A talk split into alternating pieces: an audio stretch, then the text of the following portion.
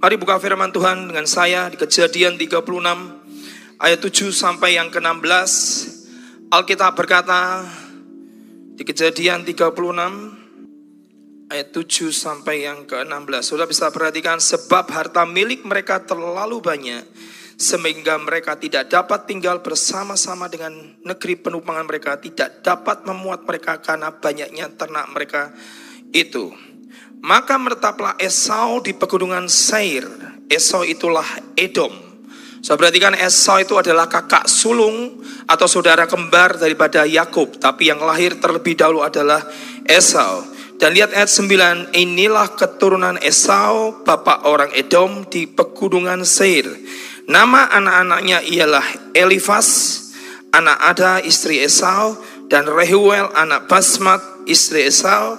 Anak-anak Elifas ialah, lihat, anaknya Esau adalah Elifas, dan anak Elifas ialah Teman, Omar, Sefo, Kaitem, dan Kenas. Kemudian Timna adalah gundi Elifas, anak Esau. Ia melahirkan Amalek bagi Elifas. Jadi anak Esau adalah Elifas dan Elifas punya gundi, punya anak bernama Amalek. Saudara, ada apa yang ingin saya yang Tuhan taruh di hati saya selama beberapa minggu ini tentang namanya anak daripada Esau. Ada satu kata kemarin Pastor Michael Wijaya sampaikan firman begitu bagus sekali luar biasa dan ada satu kata yang Tuhan kasih sebuah highlight, sebuah uh, garis bawah dan sesuatu yang perlu digaris bawahi. Saudara perhatikan, anak Esau bernama Elifas. Saudara harus tahu bahwa ternyata kepahitan itu bisa diturunkan dari generasi ke generasi. Saudara harus tahu bahwa Esau adalah anak sulung yang berhak terima dua per tiga kekayaan ayahnya secara fisik tapi yang terlebih dari itu adalah Esau berhak menerima kekayaan secara rohani itu dari bapaknya bernama Isa. Tapi hari itu adiknya bernama Yakub berhasil mencuri kesulungan daripada Esau. Dan Alkitab berkata, dikatakan bahwa Esau sampai menangis, sampai pedih hatinya. Ibrani mengungkapkan Jangan engkau punya nafsu yang rendah seperti Esau yang menjual kesulungannya. Dan hari itu Esau sampai berkata kepada papanya Yakub berkata bahwa pap, eh, papahnya bernama Isa berkata, "Tolong berkati aku, papa. Masih adakah berkat yang lain?" Dan Esau sambil menangis dia meratap di kaki papanya berkata, "Masih adakah berkat yang lain?" Dan ayahnya bernama Isa berkata, "Nak, tempatmu adalah di gurun, di tempat yang sulit, yang menderita. Tapi kalau engkau bisa mengalahkan itu, pedang bisa mengalahkan itu, kau akan dapatkan blessing yang tersendiri. Hari itu Esau saudara menyimpan sebuah kemarahan. Dan bahkan pada saat Yakub pulang dari rumah Laban, setelah 14 tahun dia mendapatkan Rahel dan Lea. Dia menunggu Yakub dan itu mau dibunuh adiknya. Dia simpan sebuah dendam dia simpan sebuah kemarahan, dia simpan sebuah kebencian yang berkata, dia curi hak kesulunganku, harta kekayaan secara rohani. Padahal secara fisik, Esau itu tetap menerima dari ayahnya karena Yakub meninggalkan rumah ayahnya. Karena Tuhan suruh dia pergi ke rumah Laban untuk mendapatkan istri yang dari Israel. Dia tidak mau dapatkan istri yang di luar Israel. Dan apa yang terjadi pada saat itu Esau menurunkan sebuah warisan kepada anak-anaknya apa? Yaitu kemarahan, dendam, dan kebencian. Dan turunlah kepada orang bernama Eli, Elifas, anak anak Esau, dan Esau punya kundi punya anak bernama Amalek. Dan Amalek ini jadi masalah sampai hari ini. Saudara dalam hidupmu, kalau engkau tidak pernah berurusan dengan namanya kelemahan, kau tidak pernah berurusan dengan namanya Amalek dalam hidupmu. Saya kasih nama Amalek. Kelemahan. Amalek itu apa-apa adalah musuh yang menyerang Israel dari belakang. Musuh nanti yang menyerang yang di, yang ditawan adalah perempuan, anak-anak dan orang tua. Sampai hari ini. Jadi kalau engkau tidak kalahkan kelemahan dalam dirimu hari ini, dengarkan baik-baik. Satu kali nanti anakmu akan menghadapi. Dan saudara akan, aduh kenapa ya? Di zaman aku masih hidup, tidak aku, istilahnya tidak aku tundukkan kelemahanku ini. Kedaginganku ini. Akan jadi masalah buat anak cucumu. Alkitab berkata, kutuk itu turun 3-4 generasi. Tapi berkat itu turun kepada berapa? Pada seribu generasi. Artinya apa Pak? Artinya apa? Berkat itu lebih punya kuasa untuk seribu generasi di bawah kita. Tapi setiap kita, saudara mau tahu tidak tahu, atau saudara yang tahu dan Tuhan yang tahu, setiap kita pasti punya namanya kelemahan. Termasuk yang ngomong. Kita semua. Entah satu, entah dua, entah tiga, Termasuk cinta akan uang itu juga kelemahan. Ketamakan itu juga kelemahan. Perjinahan itu kan banyak. Iri hati dengan orang selalu marah. Kalau kita tidak berhasil, kita tidak bisa menaklukkan kelemahan itu. Suatu kali akan jadi masalah buat anak cucu kita. Lihat ayat berikutnya, kejadian 17 ayat 8. Saya dulu bertanya kepada Tuhan, Tuhan kenapa engkau sampai berkata kepada cucunya Esau bernama Amalek untuk di bumi hanguskan. Istilah itu dihapuskan, bahkan tidak boleh ada di muka bumi ini lagi. Lihat kejadian 17 ayat 8. Sudah perhatikan kejadian 17 ayat yang ke-8. Saya perlu buka, saya nggak siapkan karena kemarin Sulit sekali merangkai. Lihat kejadian 17 ayat yang ke-8. Kepadamu dan kepada keturunanmu akan kuberikan negeri ini yang kau diami sebagai orang asing. Yani seluruh tanah kanaan akan kuberikan menjadi milikmu untuk selama-lamanya. Dan aku akan menjadi Allah mereka. Ini janji yang luar biasa. Kejadian 17:8. Lagi firman Allah kepada Abraham dari pihakmu engkau harus pemegang perjanjianku engkau dan keturunanmu dan turun temurun. 10. Inilah perjanjianku yang harus kamu pegang. Perjanjian antara aku dan kamu serta keturunanmu, yaitu setiap laki-laki di antara kamu harus disunat, haruslah dikerat kulit katannya, itulah akan menjadi tanda perjanjian antara aku dan kamu. Anak yang berumur 8 tahun yakni harus disunat. Kemudian kita loncat Saudara ayat yang ke Berapa ini ayat? Bentar, sebentar, saya salah nih lihat ini. Ayat yang ke-16.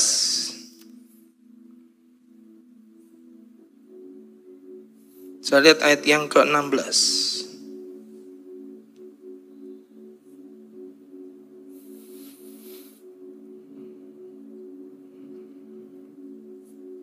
Maaf saudara, sebentar, sebentar. Saudara ini salah catat saya ini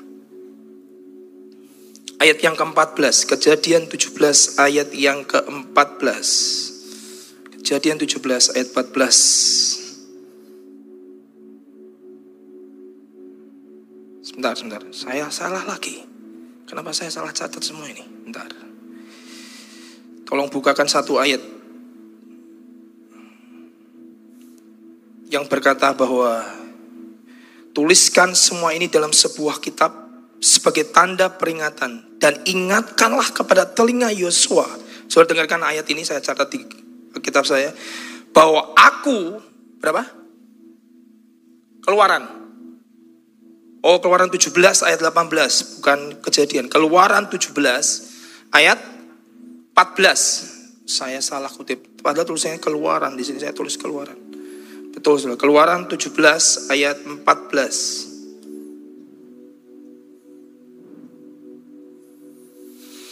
Kemudian berfirmanlah Tuhan kepada Musa, tuliskanlah semuanya ini dalam sebuah kitab sebagai tanda peringatan dan ingatkanlah ke telinga Yosua bahwa aku akan menghapuskan sama sekali ingatan kepada Amalek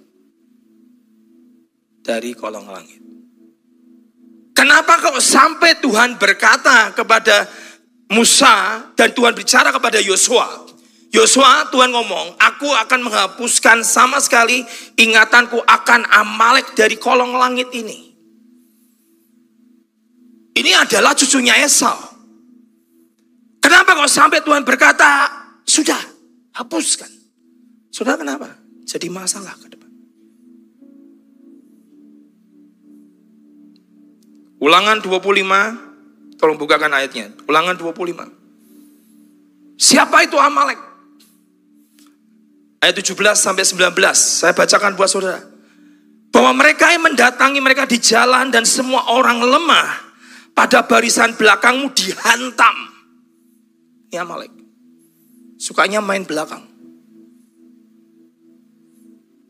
Sedangkan engkau, padahal itu Israel, kau sedang apa? Sedang letih dan lesu. Dan Alkitab berkata, Amalek ini tidak takut akan Allah.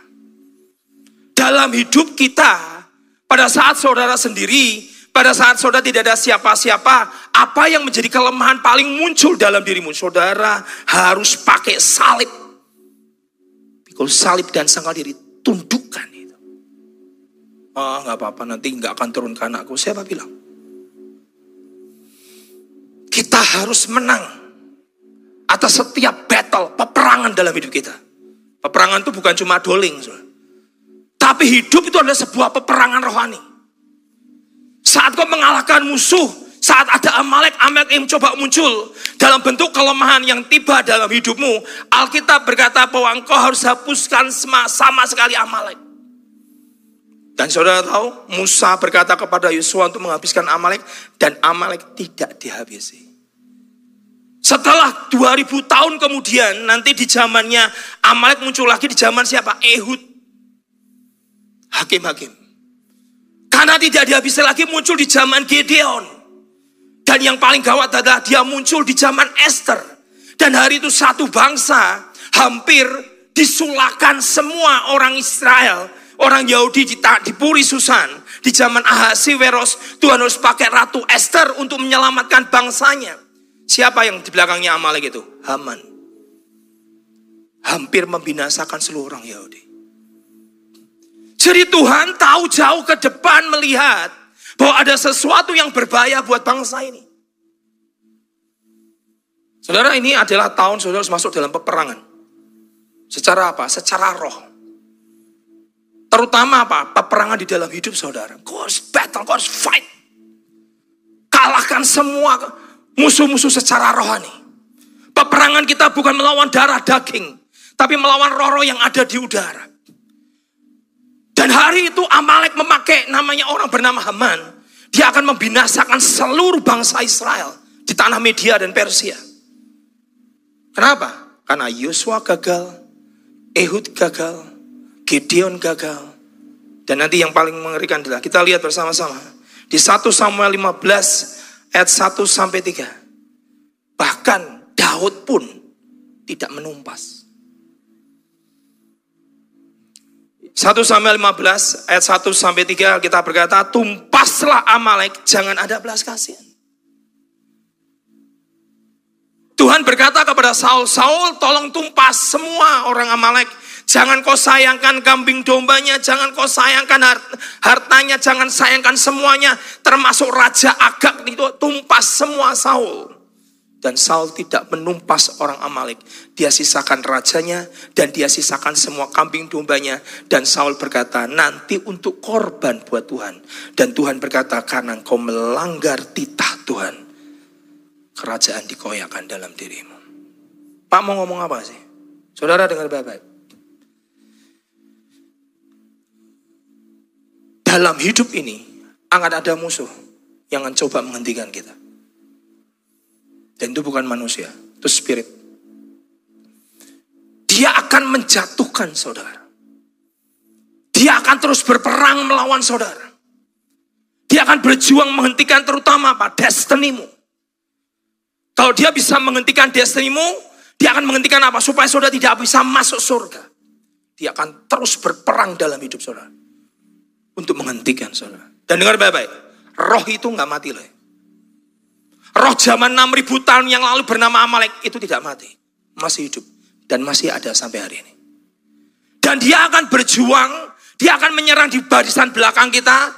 Dia akan menyerang di saat yang kita sedang lengah. Dia akan menyerang akan datang di saat kita sedang tidak on fire dengan Tuhan. Dia akan menyerang di saat kau sudah tidak on lagi sama Tuhan. Dia akan tiba-tiba datang dari belakang di saat kau tidak siap, tidak ready. Dan kemudian tembok-tembok dalam hidupmu saat diruntuhkan dia akan masuk. Dan itu Amalek. Dan hari itu Tuhan berkata kepada Saul, karena kau tidak menghancurkan orang Amalek, kerajaan dipindahkan dari hidupmu, dipindah kepada orang bernama Daud.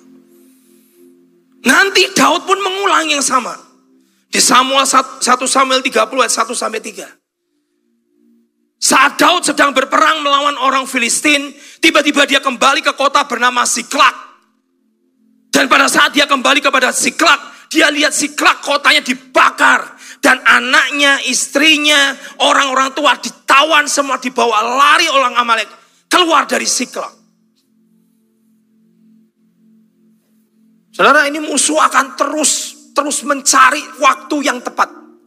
Pada saat Yesus setelah dicobai oleh iblis selama tiga kali, dia menunggu pada saat waktu yang tepat untuk dapat menjatuhkan Tuhan Yesus. Sama dengan hidup kita.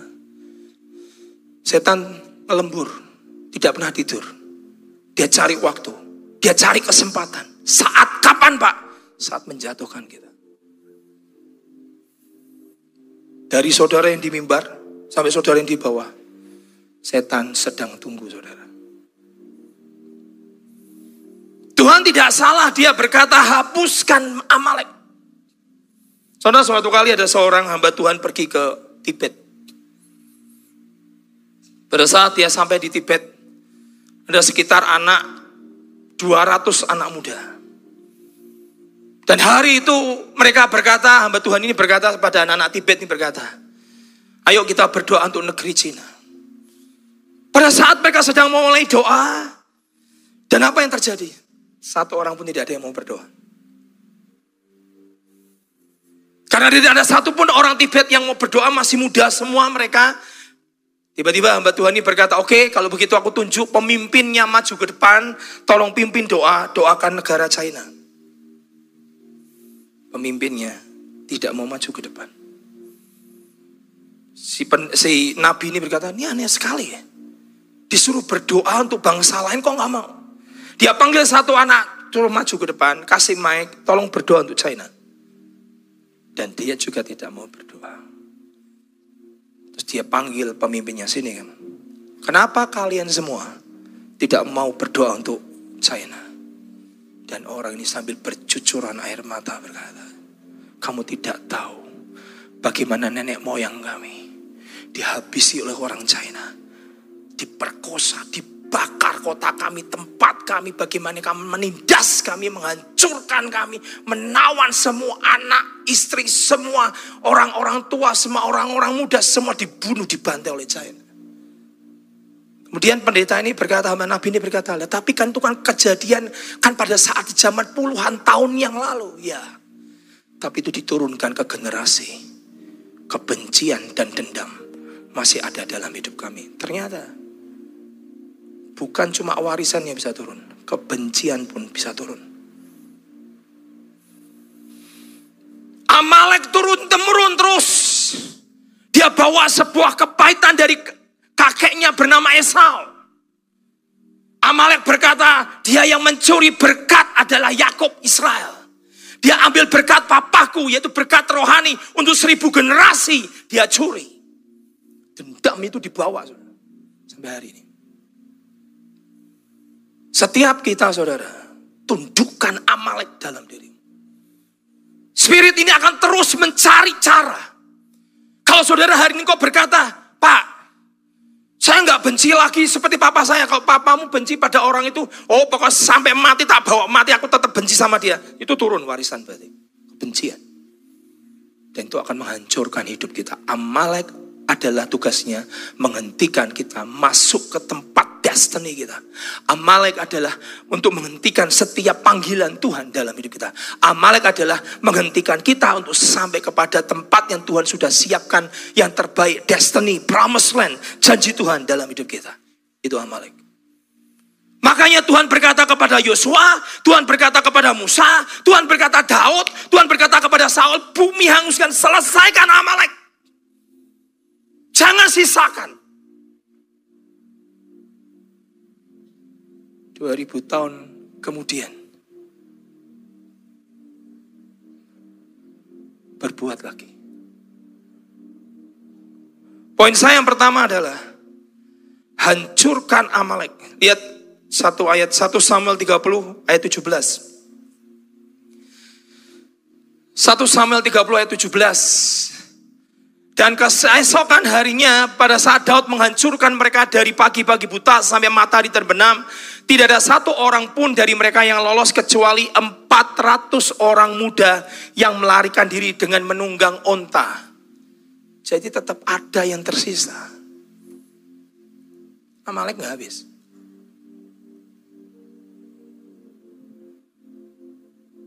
Pak, saya punya kelemahan jatuh terus jatuh terus. Sudah tundukkan, tundukkan, tundukkan, tundukkan dengan kuasa salib Kristus. Kalau enggak akan jadi masalah buat masa depan anakmu.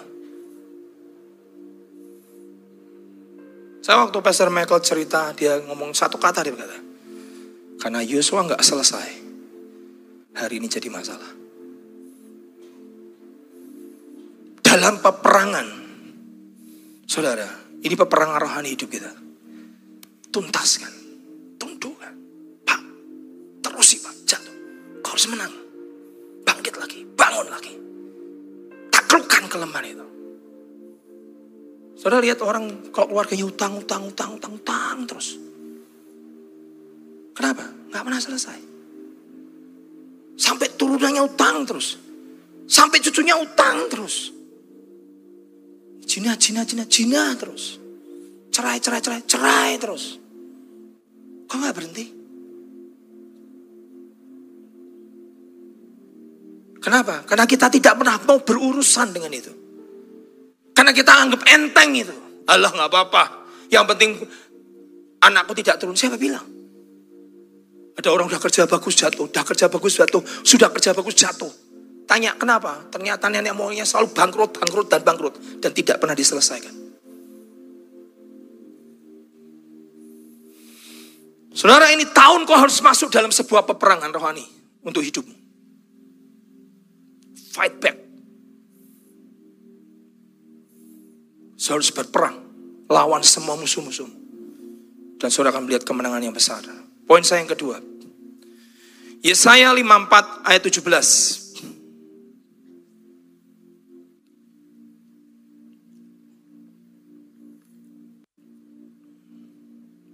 Yesaya 54 ayat 17. Setiap senjata yang ditempa terhadap engkau tidak akan berhasil. Tidak ada kekuatan musuh sumpah serapah, no weapon form against you shall prosper.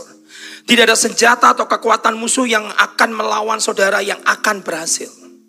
Yesaya 54, 17. Dan setiap orang yang melontarkan tuduhan melawan engkau dalam pengadilan akan engkau buktikan bersalah. Dan inilah yang menjadi bagian bagi hamba-hamba Tuhan. This is the heritage. Ini adalah warisan. Buat siapa? The heritage of the servant of the Lord untuk anak-anak Tuhan, Tuhan hamba Tuhan, yaitu mereka yang hidup di dalam kebenaran. Dalam hidup kita, ini poin yang kedua. This is the time of war. Ini adalah kita masuk dalam musim peperangan. Dalam sebuah peperangan, saudara tidak bisa menunggu musuh menyerang. Saudara harus fight back. Saudara harus menyerang musuh dulu. Saudara harus tundukkan semua kelemahan-kelemahan dalam dirimu. Pak, keluargaku ngalami ini. Ayo berdoa. Kalau itu turun, kamu taklukkan di dalam nama Yesus. Caranya gimana Pak? Baca firman. Saudara berdoa. Kalahkan, patahkan. Semua roh kebangkrutan. Semua roh apa pun juga yang kau tahu turun, turun, turun, turun. Tutup. Ini time is war. Dua hamba Tuhan bernama Rick Joyner kemudian satu berkata tahun ini adalah kita masuk dalam tahun peperangan. Ingat saudara pesan Tuhan yang saya sampaikan di awal tahun. Setiap kita akan menghadapi Goliat. Kita akan menghadapi raksasa di tahun ini. Tapi saudara dengar yang baik-baik. Engkau dipanggil untuk menjadi pembunuh raksasa. Engkau tidak dipanggil untuk menjadi seorang loser. Seorang yang kalah. Kau dipanggil untuk menghancurkan semua raksasa-raksasa dalam hidupmu. Dan setiap raksasa yang kau hadapi adalah sebuah pintu yang menuju ke tempat yang destiny saudara. Daud tidak akan pernah sampai kepada destiny kalau dia tidak pernah menghadapi Goliat. Daud tidak akan pernah keluar dari padang gembala kalau dia tidak menghadapi Goliat. Daud tidak akan pernah sampai ke istana kalau dia tidak menghadapi raksasa dalam hidupnya. Hidup Daud hari itu adalah peperangan rohani. Sebelum Daud mengalahkan Goliat, dia sudah terbiasa menghadapi singa dan beruang di padang gembalanya. Artinya apa Pak? Dia belajar namanya berperang sejak dari kapan? Sejak dari seorang gembala. Peperangan rohani bukan cuma doling. Tapi setiap kehidupan kita yang kau hadapi adalah sebuah peperangan rohani. Yang kau harus menang, kau harus taklukkan demi taklukkan demi daerah demi daerah dalam hidupmu. Saudara dengan baik-baik. Alkitab berkata di kitab Yesaya 54 ayat 17 berkata apa? Tidak ada senjata. Tidak ada apa pun peluru. Tidak ada apa pun semua yang dilemparkan terhadap kita yang akan berhasil. Artinya apa? Setan tidak punya kekuatan untuk menundukkan kita. Karena di dalam diri kita ada benih yang Tuhan sudah taruh. Dan Alkitab berkata semua benih yang lahir dari Allah itu mengalahkan dunia. Jadi jatamu adalah sebagai pemenang. Lebih dari pemenang. Dan itu Tuhan sudah taruh di dalam hati kita. Kau nggak akan bisa berkata I'm loser. No, you are more than conquer. Kau lebih dari seorang pemenang. Karena benih itu sudah ditaruh dalam hidup saudara. Musuh saya besar. Taklukan. Saudara, sering kali orang hanya mengkonotasikan peperangan dengan doling. No. Ministry is war. Benin ngomong. Saudara masuk dalam sebuah pelayanan, is war. Itu peperangan rohani. Setan tidak akan duduk diam dan berkata, oh silahkan. Kamu menangkan ribuan jiwa, silahkan kau berdampak buat kerajaan surga. Dia tidak akan diam. Dia akan mencoba menghentikan saudara. Yesaya berkata tidak ada senjata. Tidak ada kekuatan musuh yang bisa menghancurkan saudara. Saudara saya dengar satu-satu cerita yang sangat menarik sekali. Raja Wali saat bertarung dengan ular, dia tidak mau bertarung dengan ular. Ular itu lambang setan, betul ya? Raja Wali itu lambang kita. Dia tidak pernah melawan ular itu di, di, di ground, di bawah, di tanah. Dia nggak mau. Pada saat dia berperang melawan ular, Raja Wali itu selalu akan ambil ular, dia akan naikkan ke atas. Dalam sebuah peperangan rohani, Saudara engkau harus masuk di dalam alam dunia prayer, doa. Itu alam roh. Saudara harus masuk dalam doa puasa, itu alam roh. Kalau Raja Wali menghadapi ular di bawah, dia bisa kena patuk. Kenapa? Karena ground, karena tanah, buat ular adalah tempatnya. Itu adalah lingkungannya. Dia bisa mematuk pada saat dia berada di bawah. Tapi Raja Wali punya kekuatan, dia akan cengkram ular itu, dia akan bawa naik ke tempat yang tinggi, tempat di mana ya, ular itu tidak ada tempat kenyamanan buat dia. Tidak ada ground, tidak ada tempat pijakan untuk menjatuhkan Raja Wali. Dia akan lemparkan ke atas. Dia akan cengkram lagi, dia akan hajar ular di atas, dia tidak akan pernah hajar di bawah. Dalam hidup saudara sama, dalam peperangan rohani, masuk ke alam roh, alamnya Tuhan yaitu alam apa? Alam doa. Alam apa? Puasa. Orang Kristen dari ini suruh puasa malesnya luar biasa. Padahal di alam itu doa dan puasa itu adalah udara. Itu bukan di tanah. Itu bukan di bawah. Engkau bisa tundukkan semua musuhmu pada saat kau naik di mana? Di alam the spiritual war. Di tempat alam sorga. Saya mau tanya semua, Pak saya alam ini kok nggak selesai? Sudah doa puasa belum? Pak mau nggak bisa menundukkan ini. Masuk doa puasa. Jangan masuk di alam masalah. Jangan masuk di alam problem. Masuk dalam alam doa. Berdoa di sana. Perangi itu. Kalahkan itu. Taklukan itu. Banteng di sana. Kuasai. Tundukan alam roh. kalau lihat perang hari ini. Seperti Israel. Yang terbang apa duluan? Pesawat tempur. Dia bom sama dem dem dem dem dem dem dem baru ground masuk. Dalam alam peperangan rohani, saudara, jangan cari jawaban di dunia. Masuk alam roh. Raja Wali tahu bagaimana dia mengalahkan ular. Dia tidak pernah di bawah.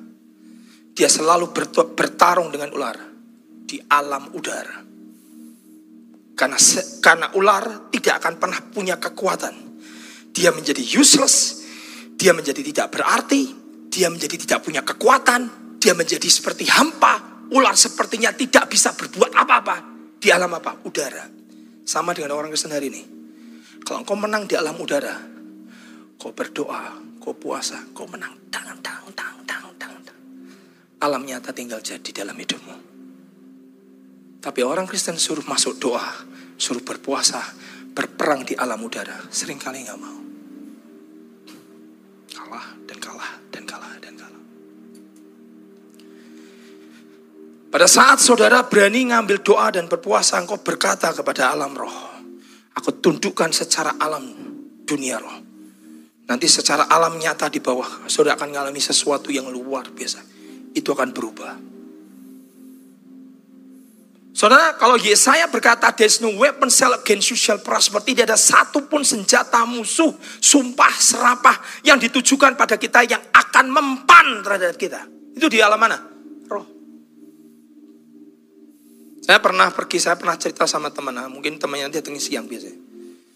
Saya tuh pernah masuk ke satu sekolah. Di dalam sekolah itu semuanya anak, sekitar anak 50, kerasukan setan semua. Semarang. Saya ditelepon. Takut nggak pak? Enggak. Kok nggak takut kenapa pak? Bukannya saya berani.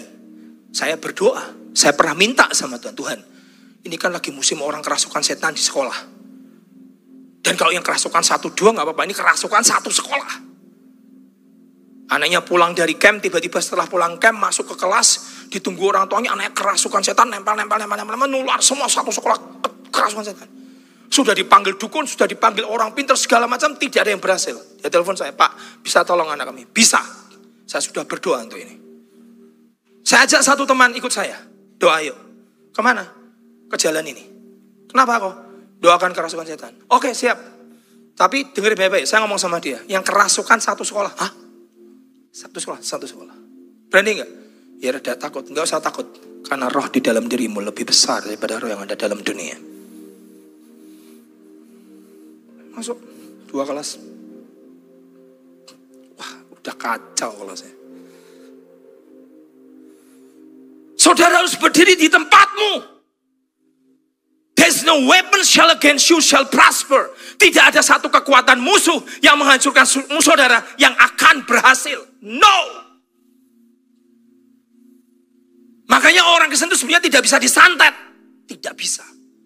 Kalau kau tidak pernah buka pagar.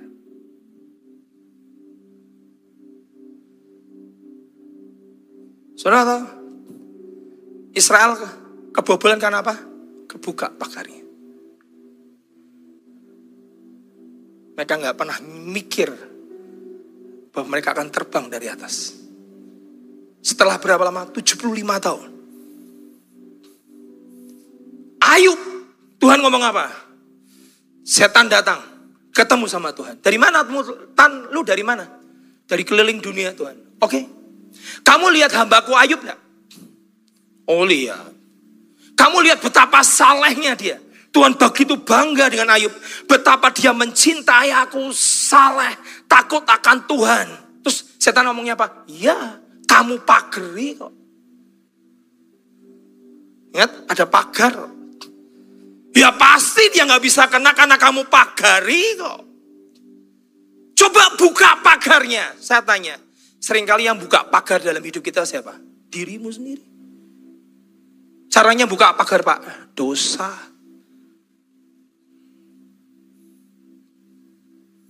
Dan Tuhan bicara kepada setan, oke, okay, kamu tak buka pagarnya, masuk sentuh semua harta bendanya, tapi jangan ambil nyawanya. Sekali Tuhan ngomong jangan ambil nyawanya, setan tidak bisa ngambil nyawa Yakub, nyawa Ayub. Tidak bisa. Tapi dari pihak Tuhan harus buka pagarnya. Pak, kenapa kok bisa masuk ini, masuk ini, masuk ini, masuk ini dalam hidupku? Pagarmu terbuka. This is war man. Ini peperangan rohani. Setiap kali lihat setan, lihat pagar terbuka, dia masuk.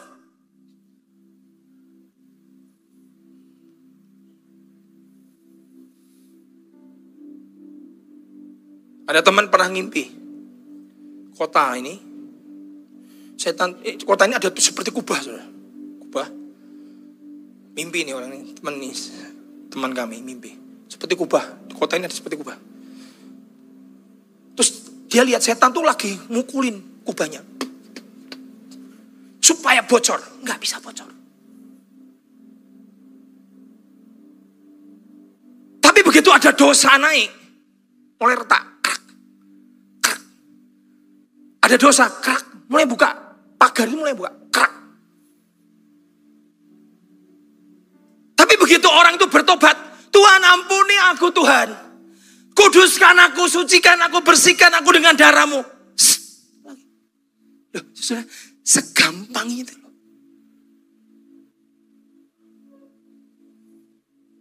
Jadi dia tidak akan pernah bisa masuk dalam hidupmu selama pagar itu masih ada. Selama Tuhan tidak pernah mengizinkan pagar itu dibuka, tidak akan pernah bisa masuk. Sampai istrinya ngutuki Ayub, kamu masih nyembah Tuhan, anakmu sudah mati semua. Hartamu sudah habis semua. Kamu masih menyembah Tuhan, masih disembah. Dan Ayub berkata, engkau hanya mau yang enak. Kalau enggak enak, kamu enggak ikut Tuhan. Setelah itu setan kembali lagi kepada Tuhan berkata, Tuhan, gimana? Bisa nggak kamu sentuh Ayub? Ya memang nggak bisa. Kan sudah kamu habisi hartanya. Sudah kamu habisi semua yang dimiliki oleh Ayub. Iya. Satu Tuhan. Sentuh tubuhnya. Nantikan dia ngutuki engkau. Tuhan tetap ngomong, oke, okay, kamu boleh sentuh tubuhnya dengan penyakit. Tapi kamu tidak boleh sentuh nyawanya. Dan sudah tahu akhir ceritanya, Ayub tetap tidak menyembah setan. Dia tetap menyembah Tuhan. Bahkan Tuhan kembalikan kekayaan yang empat kali lipat lebih luar biasa, lebih ternama, istrinya, anaknya, semua dikembalikan dengan luar biasa. Selama pagar itu tidak pernah dibuka. Tidak ada satu kekuatan musuh yang bisa menyentuh kita. Sebatas apa sih Pak? Sebatas berdoa. Sebatas berlutut Tuhan. Tolong ampuni aku. Kuduskan aku. Basuh. Pagar udah besar. Ada pengikut gereja setan. Suka melayang-layang rohnya. Mencari mangsa. Dia bunuh orang dari alam roh. Dihancurkan jantungnya. Orang itu besoknya mati. Dia masuk alam roh. Hancurkan jantungnya. Orang itu mati. Sampai suatu kali dia masuk ke dalam rumah orang Kristen dia lihat, kok susah yang ini ya? Ada apa pak? Ada pagar. Tapi suatu kali dia coba lagi, ah coba aku hari yang kedua untuk masuk ke orang Kristen yang itu, yang ke mana aku lihat pagarnya, tiba-tiba dia lihat pagarnya sudah kebuka semua. Dan apa yang terjadi? Setan mau masuk menghancurkan orang itu. Tiba-tiba orang ini lagi berlutut, lagi berlutut dan dia lagi nyembah Tuhan. Ampuni aku. Aku ini orang berdosa. Ya sudah. Begitu engkau bertobat tuh langsung nutup kok.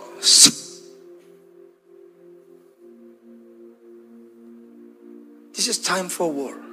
Ini tahun peperangan. Jangan izinkan musuh meruntuhkan setiap pagar dalam dirimu. Karena jatahmu adalah lebih dari pemenang. Karena benih yang Tuhan taruh dalam diri kita itu mengalahkan dunia. Semua yang lahir dari Allah itu mengalahkan dunia. Kalau itu sudah menjadi jatah kita, itu ada menjadi destiny kita. Tidak ada satupun musuh yang bisa menghancurkan kita. Kecuali kau sendiri yang buka pagar.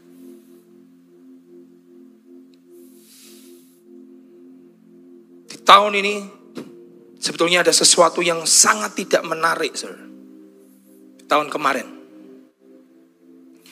salah satu gereja yang cukup besar tiba-tiba berkata, sekarang tidak boleh lagi memanggil suami dan istri. Lu ini gereja loh.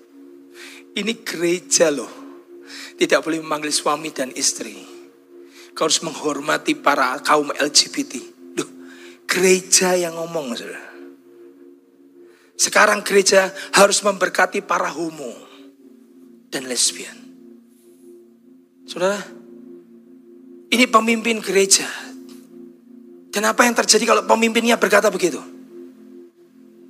Temboknya runtuh.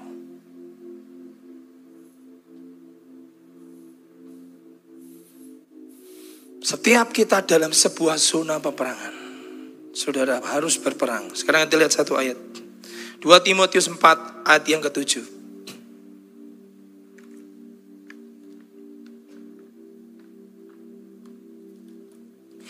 2 Timotius 4 ayat yang ketujuh. Alkitab berkata, aku telah mengakhiri pertandingan yang baik.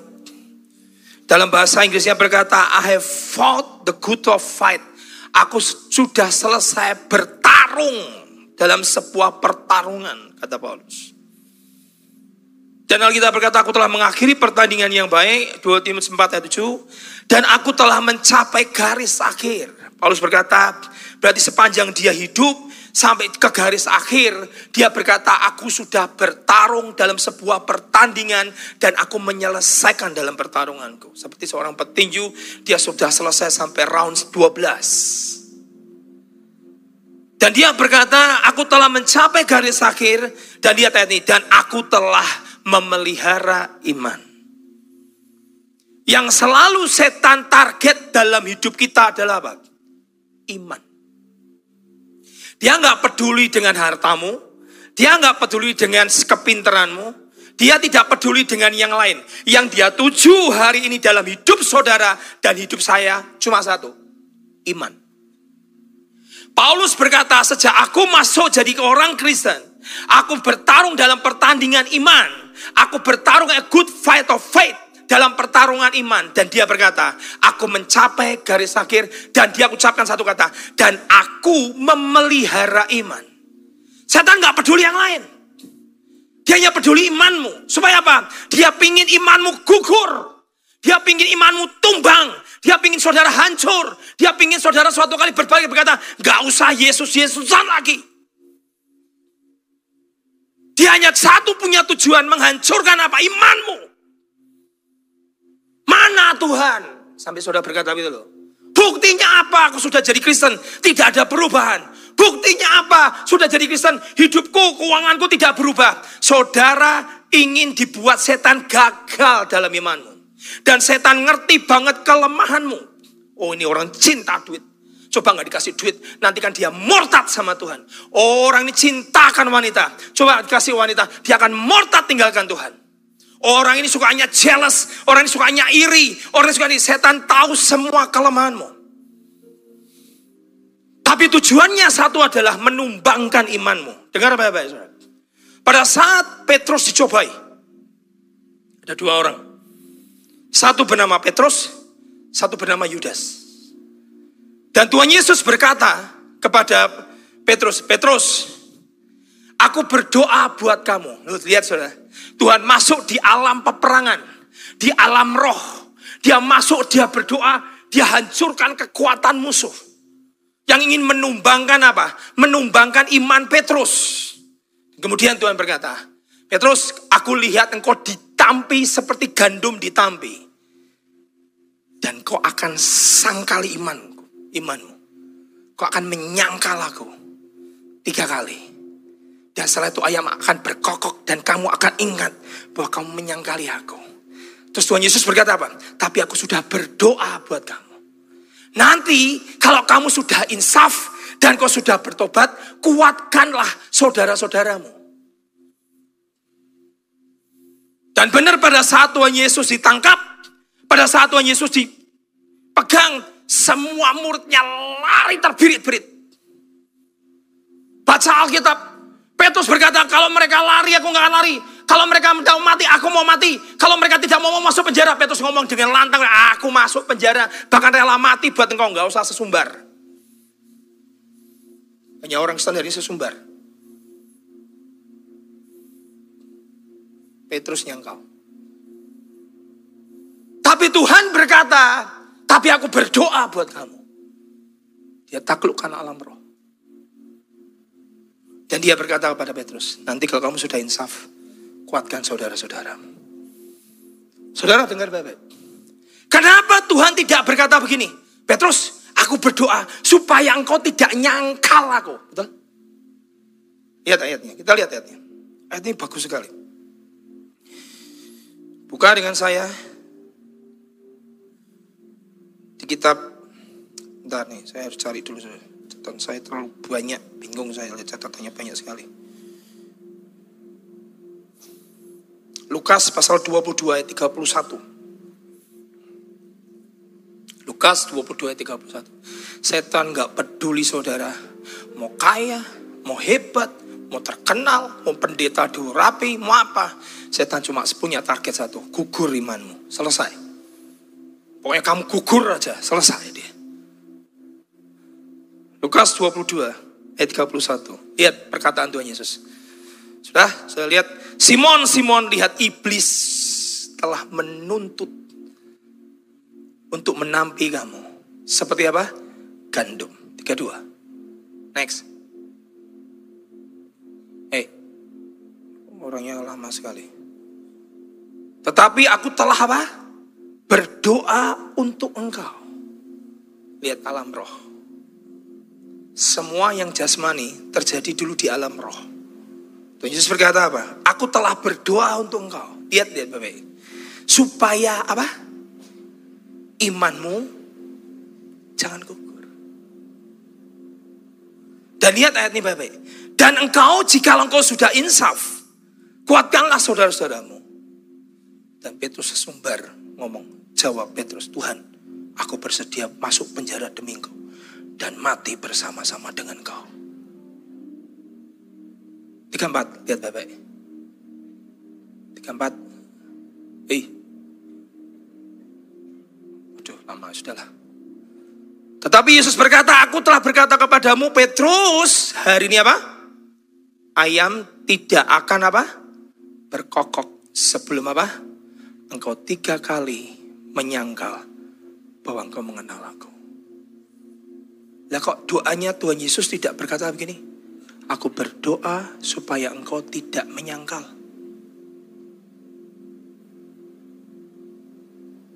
Kok Tuhan Yesus berdoanya apa? Supaya imanmu tidak gugur. Artinya apa Pak? Petrus diizinkan. Orang ini kalau tidak nyangkal Tuhan, sesumbarnya luar biasa. Sombongnya, tengiknya, songongnya luar biasa orang ini. Penjara siap, mati siap, jalan di atas air siap. Turunkan api dari langit. Ini orang sesumbarnya luar biasa. Dan saudara jangan berpikir Yudas sama Pet, Yudas sama Petrus itu dosanya lebih banyak Petrus. Siapa ngomong? Pada saat Petrus ketemu dengan orang hamba perempuan berkata, eh kamu kan bersama-sama dengan Yesus. Petrus jawab apa? Ini, dengar ya. Hidup itu peperangan rohani. Dia berkata pada perempuan ini berkata, eh aku gak kenal, sumpah aku kutuki, aku gak kenal orang bernama Yesus. Petrus tuh ngutuki loh. Buat orang Jewish, ngutuki guru, rabi, dan Tuhannya. Oh itu sangat aib. Padahal yang tanya seorang perempuan lebih kuat Petrus dibandingkan perempuan itu. Ketemu orang yang kedua lagi berkata, eh aku lihat kamu berjalan dengan orang Galilea itu dari Nazaret. Gak kenal, sumpah. Dan perhatikan, yang Tuhan sengaja buat gara-gara. Yang datangi Petrus yang ketiga kali menanya adalah anak kecil. Anak sekolah minggunya Pak Michael datang. Om, kemarin aku lihat kamu, Om. Anak kecil umur lima tahun, enam tahun. Di depan anak kecil, si Petrus nyumpah-nyumpah. Gak kenal Yesus, gak kenal Yesus, gak kenal. Siapa itu Yesus, gak kenal. Langsung ayam berkokok.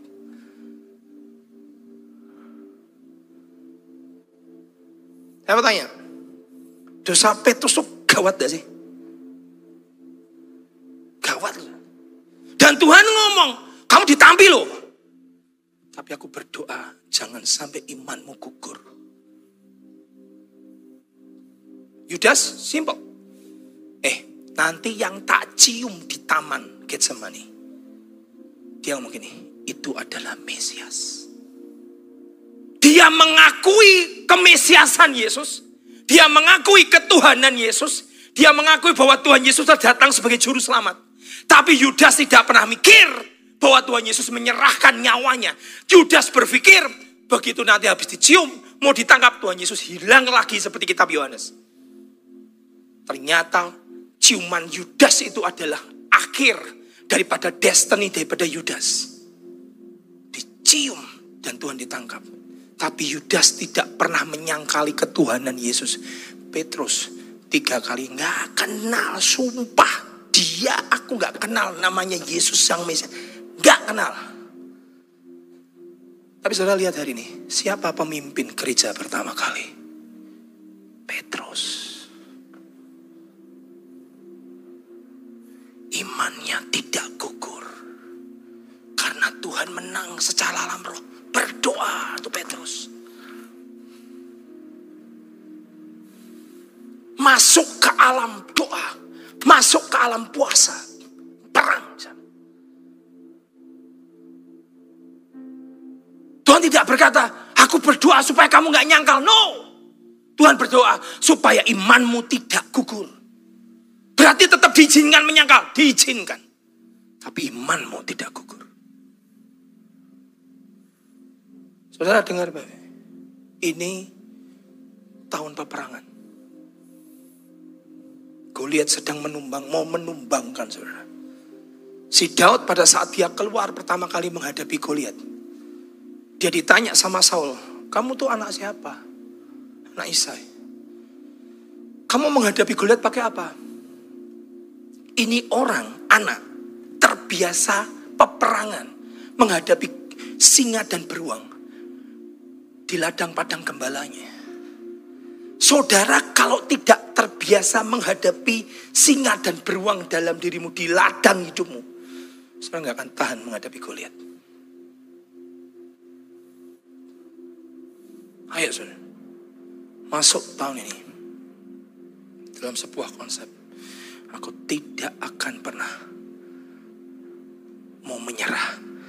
Karena yang menyertai aku lebih besar. Hari ini orang Kristen ganda gampang kok ngalahkan orang Kristen. Buat aja kecewa, nanti kan ninggalin gereja. Simple. Rak diwongke lah. Rak dimanusiakan lah. Rak disalami lah. Kalau salaman harus tidak dilihat matanya lah. Langsung tidak mau ke gereja. Gampang banget mengalahkan orang Kristen hari itu gampang banget. Saudara, imanmu jangan gugur.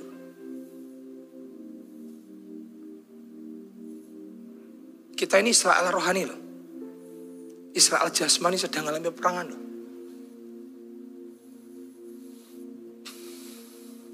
Kita dalam tahun peperangan loh. Habiskan Amalek.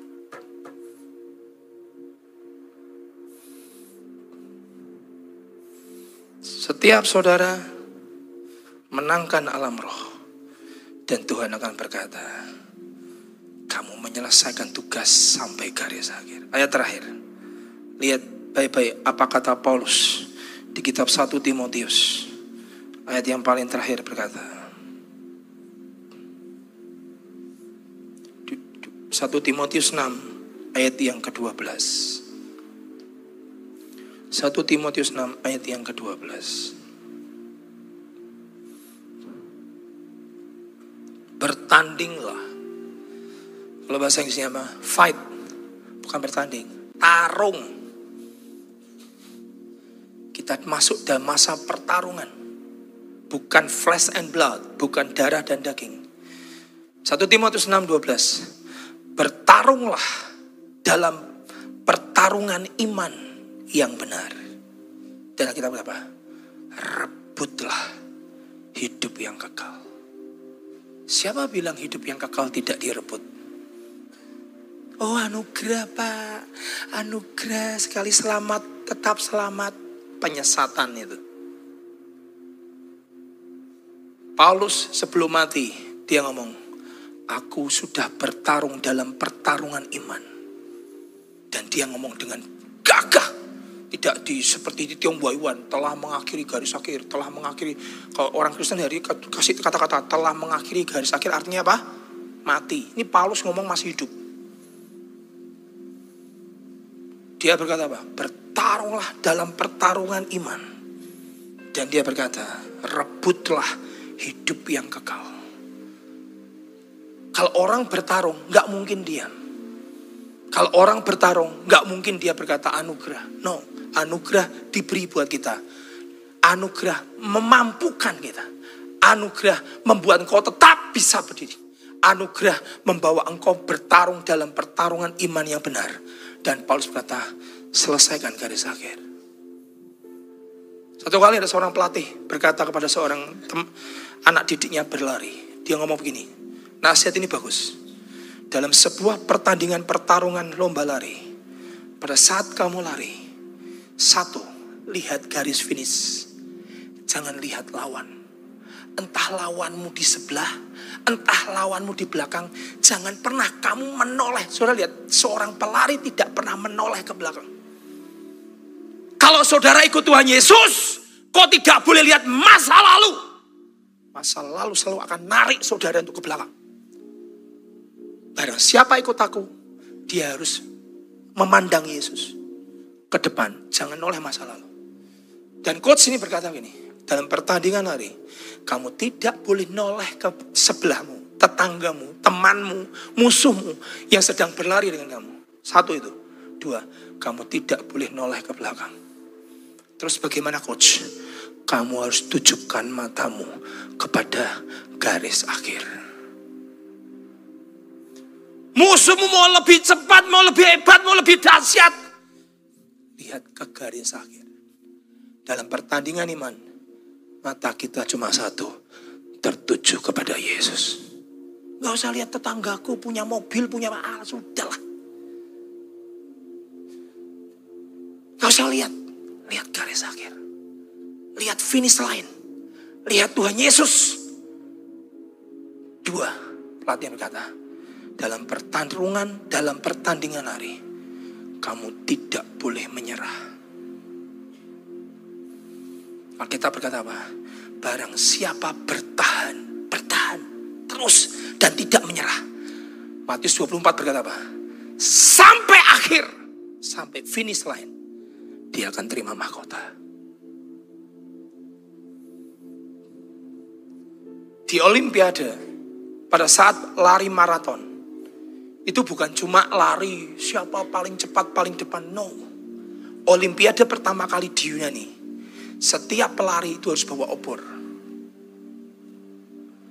Dan sepanjang dia lari dalam lari maraton itu, dia tidak boleh membiarkan obor obornya ini padam.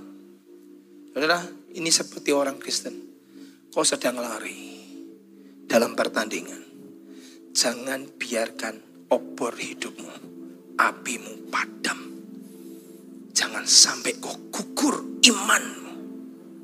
Tuhan Yesus cuma ngomong sama Petrus, aku berdoa, memang kamu dituntut setan.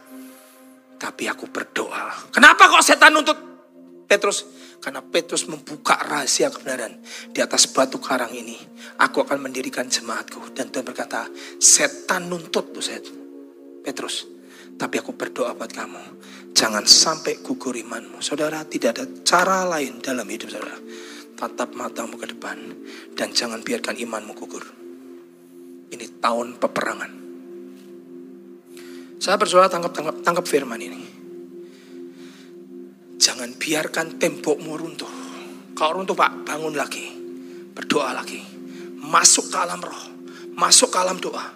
Saudara bisa berpuasa, puasa. Saya mau masuk. Puasa itu ternyata penting. Bukan untuk diet. Puasa itu apa? Untuk manusia roh. Ada satu perkataan dari satu dia berkata begini.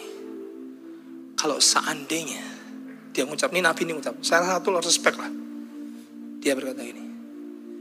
Kalau hari ini gereja mengalami aniaya, banyak yang murtad.